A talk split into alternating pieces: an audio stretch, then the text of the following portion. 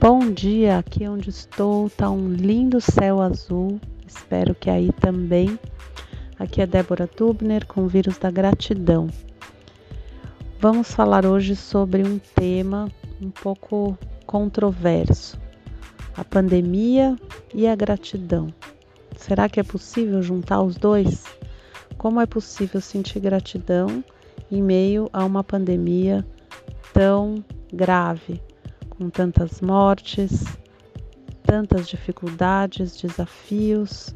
Nós estamos vivendo um momento muito delicado, onde as pessoas já estão cansadas de se manter reclusas e ao mesmo tempo continua uma necessidade muito grande de cuidados e autocuidados e todos os tipos de atitudes, desde as pessoas que não saem de casa para nada, até as pessoas que já estão se aglomerando e fazendo festas, indo para a praia, e a gente fica assim um pouco perdido, como que a gente deve agir, um pouco indignado com algumas atitudes que nós não concordamos e sem uma perspectiva clara né, de luz no fim do túnel, de quando vamos poder é, ficar mais tranquilos. Então é um cenário bastante difícil e eu estou trazendo essa proposta de trazer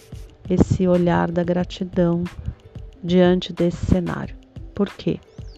Para fazer de conta que não está acontecendo nada? Não, não é por isso é para que a gente possa diante do caos, né? A nossa prática da gratidão, ela é muito mais necessária quando a gente está passando por momentos desafiadores. Quando está tudo lindo, maravilhoso, é fácil, tudo bem.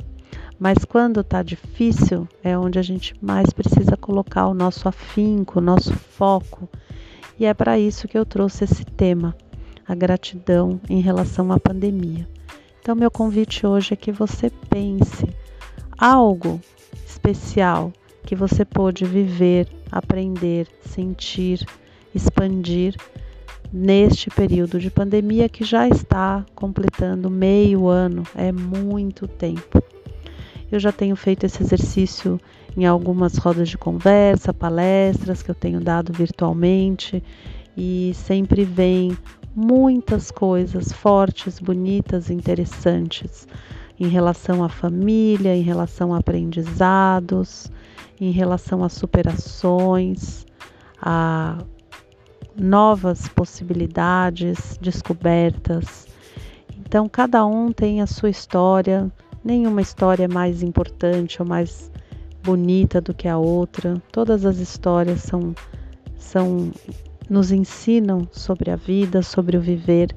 Cada um tem a sua maneira de olhar o mundo e de trazer é, a sua qualidade, as suas melhores qualidades, suas forças para viver esse momento. E o meu convite hoje então é esse, para você fazer esse exercício. Procure ver quais são as coisas às quais você é grato, grata durante esse período da pandemia?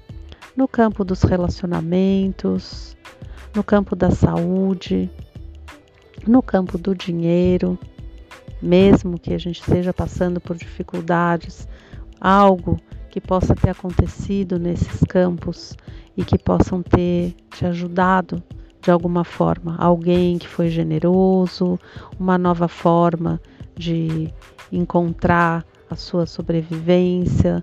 Existem muitos casos assim, muitas pessoas descobrindo formas novas.